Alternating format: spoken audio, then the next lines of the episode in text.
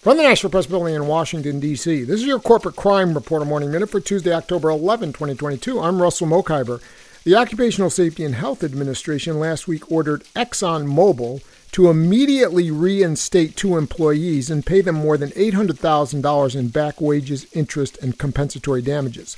A federal whistleblower investigation found the company terminated them illegally after suspecting them of leaking information to the Wall Street Journal. In September 2020, the Wall Street Journal alleged the global oil and gas company may have inflated production estimates and the reported value of oil and gas wells in the Texas Permian Basin. The newspaper reported ExxonMobil's assumption that drilling speed would increase substantially in the next 5 years may have been inaccurate. These assumptions were included in company filings with the Securities and Exchange Commission. For the Corporate Crime Reporter, I'm Russell Mokhiber.